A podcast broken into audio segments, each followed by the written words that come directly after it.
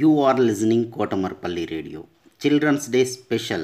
Storytelling and poems reciting competition in English, Hindi and Telugu is being organized by National Council for Teacher Scientists, NCTS India, Lokmark Foundation, ELTA Warangal Urban and Kotamarpally Radio for students.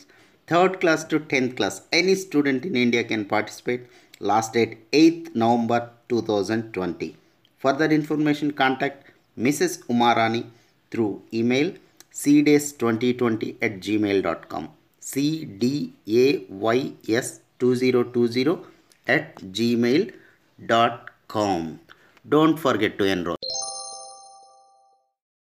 Hi friends, I am Jahnavi, 4th class from Chandana School, Choutuppal. Today I am going to tell you a story. My story name is The Rose. Story name is The Rose and the Cactus. Once upon a time, there was a beautiful rose plant in a garden. One rose flower on the plant was proud of its beauty. However, it was disappointed that it was growing next to an ugly cactus. Every day the rose would insult the cactus about its look. But the cactus stayed quiet. All the other plants in the garden tried to stop the rose from bully- bullying the cactus, but the rose was too swayed by its own beauty to listen to anyone.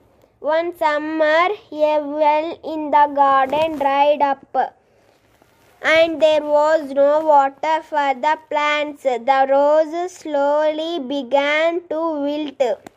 The rose saw a sparrow dip its beak into the cactus for some water. The rose then felt ashamed for having made fun of the cactus all the time, but because it was in need of water, it went to ask the cactus if, if the if it could have some water. The kind cactus agreed and they both got through summer as friends. The moral of the story is respect every creature.